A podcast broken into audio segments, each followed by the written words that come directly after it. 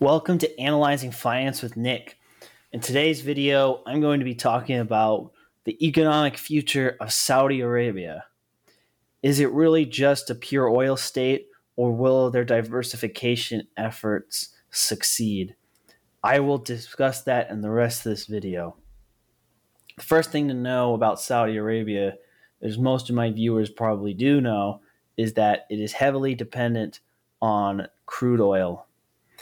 If you look at its GDP, 45% of GDP in Saudi Arabia is due to oil production, and it is responsible for 75% of government revenues.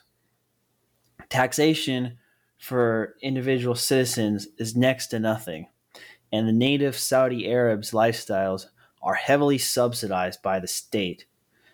I'll go into how that is the case later, but it's generally they are supplied with relatively easy government jobs at high pay and don't have to pay any taxes and live a very comfortable life. And the reason why they do get this kind of deal is because the whole social contract of Saudi Arabia is highly dependent on oil-funded living standards in exchange for sacrificing political rights. Just as a disclaimer, I have been a critic of the United States foreign policy towards Saudi Arabia and the way that the Saudi government runs its country and participates on the international stage. This has been out there in several podcasts that I used to do before I did this channel. So keep that in mind when I get into this, but I'm going to be as objective as I can here. And the thing is that the reason why a lot of these autocratic regimes still work in the places that they do is that they've revised the social contract to offer the citizens something to not worry about having political rights or representation. In the case of Saudi Arabia, it's an absolute monarchy ruled by the Saud family. And they basically can do what they want, and the people really have no right to object. But the people are okay with this is because oil revenues is enough to finance the country to live a much higher living standard than it would if the country had to rely on its own domestic production. And as long as the oil money keeps flowing, everybody remains fat and happy. And that used to just be a metaphor, but if you look at the world obesity rate statistics, the Gulf states have caught up to the U.S. and Mexico as some of the most overweight countries in the world. Diversification of the economy beyond energy really has been a challenge. The one part that actually has seemed to work for them is Islamic and religious tourism due to the Hajj. In Islam, one of the five pillars of Islam is the Hajj, which is a pilgrimage to Mecca. Mecca is the city where Muhammad was born and started practicing Islam and really kind of creating the foundation of the faith. And the sacred area there, I don't really, it's not really a temple or a shrine would be the better word, but it's the black box known as the Kaaba is in the heart of Mecca and is the site that every Muslim person should visit if they have the means to financially do it or in the physical health ability to do it once in their life. And also when Muslims pray, they pray pointing towards whatever direction of the Kaaba is. For those who live in the West, that is east, southeast generally, but that could be a different direction depending on whatever part of the world you are in. And as the wealth of Islamic countries overall has grown due to improved economic development within those countries, and Islamic migrants who have moved to the West whose incomes have risen, you have seen a much bigger draw and a rise to Mecca, and thus a rise in tourism. Like the example, the picture here is the Clock Tower Hotel, which right overlooks the Kaaba, and it attracts, as you can see how the size of this building, they do attract a serious audience. that comes from around the Islamic world. Another fun fact is that if you were non-Muslim, you are not allowed in this town. In fact, they have highways that I'll attach a picture to. They have like an exit that if for non-Muslims to get out because they're not allowed to go to the holy cities. Government as well needs high oil prices. This picture is the Fed's data of the break-even oil price for Saudi Arabia. As of 2022, it's around $70 a barrel. As I'm talking right now, oil is trading over $100 a barrel. So the Saudi government is in the black, but they are catching up for several years from basically 2016 to 2021, essentially, when oil prices were way under $70 a barrel. Like the real drop started at the end of 2014. And back then, the break even for Saudi government, due to how bloated a lot of their social programs was well over $100 a barrel. It's come off since due to some reforms within the Saudi government, but it's still fairly high. And the historical inflation adjusted price for oil longer term is in the 50s. So this is going to be a problem if oil prices fail to stay high, and as the Saudi government's population ages and grows in size, which it's doing both of those, their liabilities and their break-even oil price is likely to go up right at the time when oil prices are going to trend lower. For more of my thoughts on oil prices structurally long-term, I recommend watching my critique of Gail Tvierberg's Our Finite World, which I will put in the description and also as the end screen video if you want to keep watching about this topic. But they basically need oil prices to stay high to finance their government spending, which the high government spending is really due to the need to fulfill the social contract that I mentioned previously in this video. So let's compare Saudi Arabia to some of the historically high oil producing regions in the country. Pennsylvania actually is the state where the first U.S. production of oil took place in the early 19th century. Western Pennsylvania was a big oil country for the 19th century, and even to this day, especially thanks to fracking, oil production is still a sizable part of Pennsylvania's economy. And Texas, on the other hand, is the modern oil powerhouse of the United States. And Houston, all the skyscrapers there are built on oil, and most of the major American oil multinationals are headquartered in the greater Houston area, including the major oil services companies. And so we're going to compare these two historically energy-driven states with probably the most energy-driven country in the world, in Saudi Arabia, in terms of economic performance. Population in Saudi Arabia is 35 million and growing. Pennsylvania is 10.3 million. Texas is 29.1 million. They have slightly more people than Saudi Arabia combined. And land-wise, you see in the map on the right, Pennsylvania and Saudi Arabia and Texas combined are about they're about the size of maybe half of Saudi Arabia.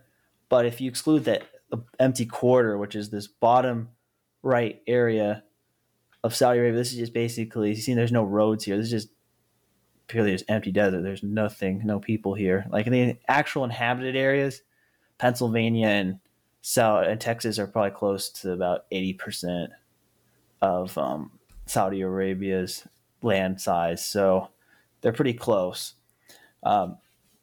In terms of GDP, Saudi Arabia's GDP in hard dollar terms is $864 billion. It's $1.8 trillion if you use PPP. But with a lot of these emerging frontier market type countries, it really depends on what you consider the baseline, because PPP is usually to adjust to a U.S. cost of living.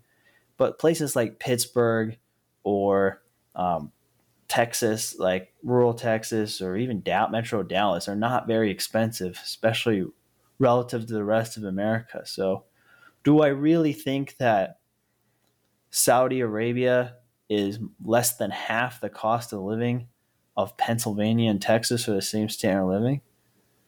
Probably not. If I have listeners who've spent extensive amount of time living in Saudi Arabia or Saudi themselves and have a comment on this, I'd love to hear your feedback, because I don't really know from any experience. I've lived in Pennsylvania. I've spent some time in Texas, but I've never actually been to Saudi Arabia. Public spending is actually pretty similar along all three. Public spending in Saudi Arabia is 29% of GDP. In Pennsylvania, it's 28.8%. And that counts Pennsylvania's share of federal spending.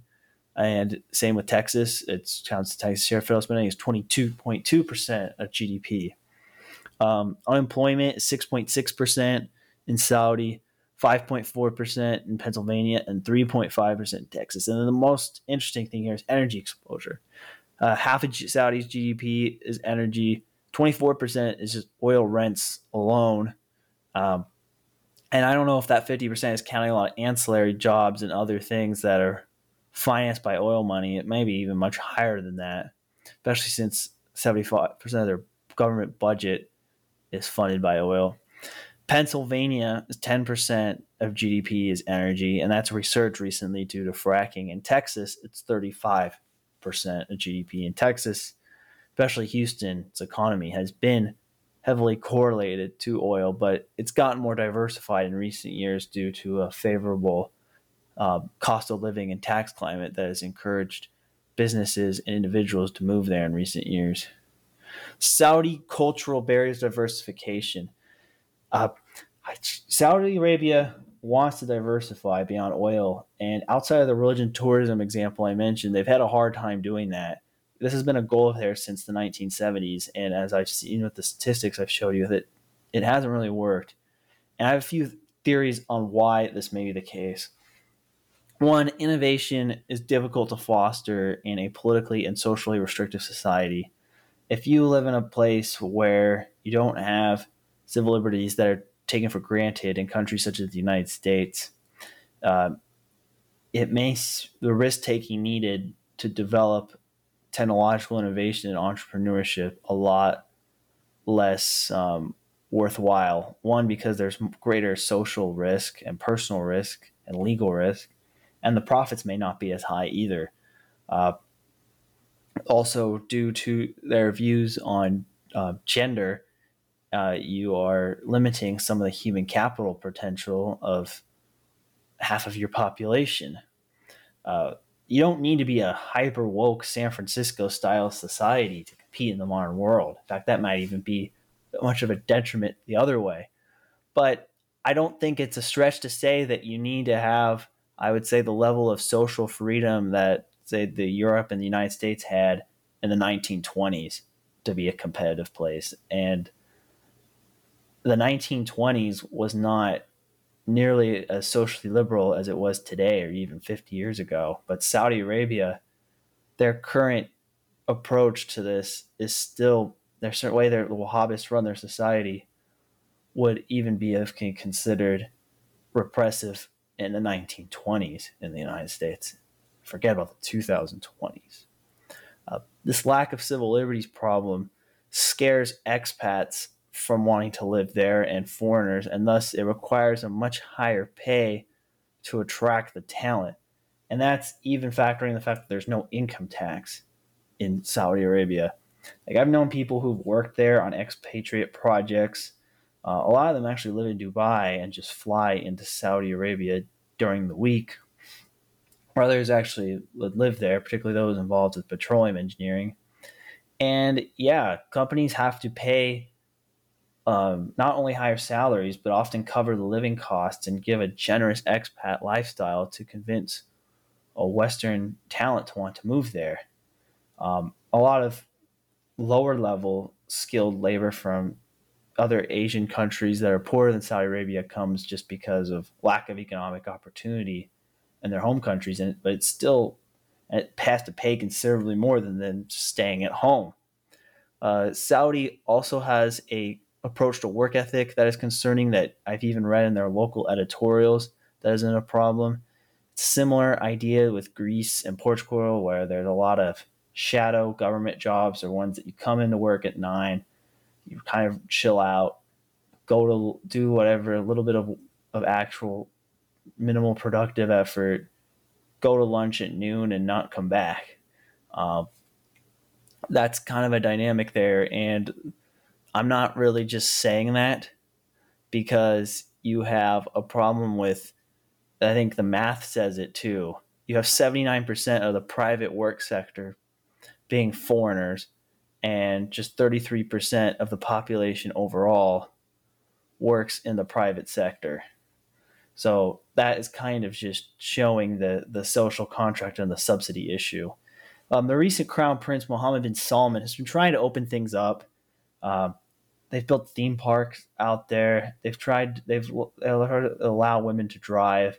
They've tried to loosen up and allow more, I guess, fun outlets for socialization for younger people. But it still has a long way to go, and there's a lot of entrenched Wahhabi interest in the country that will make future opening up of the country socially a possibility. I think maybe as generations transition over time, this could be the solution to help kind of stimulate some sort of development of other industries. But it's, again, the cultural barriers are really, I think, what prevents Saudi Arabia from growing, and the fact that, and diversifying, and the fact that they have so much oil, and the oil money is as large as it is and can subsidize their society as totally as it does, means that they have very little economic pressure needed to diversify and improve. Whereas countries who aren't as blessed with natural resources have a lot more pressure to reform themselves. Like the most notable example of history would be like Singapore and Lee Kuan Yew in the modern era, and then the Meiji Restoration in Japan. Neither of those countries had any real natural resource advantage. And so they had to rapidly modernize and adjust to have a viable place in the economy. And they've been wildly successful as a result. One of the things that Mohammed bin Salman, the Crown Prince of Saudi Arabia, wants to do is build a futuristic tech hub city called Neom. It would be at the Red Sea, and it would be a tri-national city that would include parts of Jordan, Saudi Arabia, and Egypt. It would be a place that would be built on electric transportation networks, and usually mostly EVs, and very modernistic, environmentally friendly construction of skyscrapers and city infrastructure, and become the Silicon Valley of the Middle East. I think this is a risk of, if it actually gets off the ground, becoming a royal field of dreams for the Saudi government. If they build this city and do not have the social reforms, whether in the entire country, or maybe make this a free zone, like kind of how Hong Kong and Macau were kind of like one country, two systems, and were special economic zones. Well, maybe Neom will need to be a special social freedom zone, because if you want to have innovation, you need more social freedom for people to feel comfortable taking risk and to attract foreigners, professionals. And like the example is, you don't have to go, again, fully westernized, or fully adopt what people perceive to be immoral social liberalism. Like Singapore is an example of that. Singapore is not what you would say is a paragon of social freedom and political freedom, but it has enough minimum baseline of social freedom and flexibility that even with an otherwise strict and paternalistic government, people can do enough that they want on their own and not have their life overly micromanaged, that they are willing to put up with the paternalistic government in exchange for the economic opportunities. Again, if Saudi Arabia can get its level of social freedom, maybe say to early 20th century standards, in the West that could do a lot to maybe help at least give this Neom and some of their diversification answers a chance of working. So what can we really learn from this situation? Well, I mean, once the oil money is tempting and natural resources can be a blessing and a curse, I think with oil prices as high as they are, Saudi Arabia will continue to do well. As I mentioned, the break even is $70 a barrel and oil is trading over 100. And due to shortages triggered by environmentalist policies in many parts of the world, and on top of that, just production backlogs due to COVID and geopolitical concerns taking Russia out of the oil market, you could have an extended period of oil prices being higher than their historical average, kind of like 2010 to 2014, where you had 4 years of oil averaging over $100 a barrel before the bottom fell out. Once we do hit that price that is the demand destruction point, individuals around the world will adapt and oil will drop down. And if OPEC were smart, they would manage to keep oil high enough that they can fill their social contract obligations, but not high enough that, not too high so that people change their habits away from oil. And then with renewables and cheap natural gas and electrification of the automotive fleet, the longer term run for oil is a concerning one. It's not going to happen overnight. It's not going to happen in 5 years. But by the end of the century, you could see a world that no longer runs on oil, and a lot sooner than that possibly too, given the pace of innovation going on in the energy industry as a whole. And so Saudi Arabia will be in deep trouble unless they either do one of two things. One, they figure out how to diversify their country, which based on their history and the government in that country who cares about social hierarchical control, seems very unlikely to happen. Or there's the second option, is that they maximize the amount of profit that they can generate from oil now and just sell as much oil as they can at relatively high prices, and then just build a war chest and invest it well enough that they can counter the demographic aging surge that's going to increase their government social liabilities and live off of just their returns. It'd kind of be like a rich family who has a family office that has good enough management that just the compound returns on their existing net worth will be able to keep the family alive permanently and for generations to come. Since governments don't have to pay estate taxes when generations transfer, this could be the case. So you either got to bet on Saudi being willing to reform, or the people who run Saudi's sovereign wealth funds being excellent fund managers.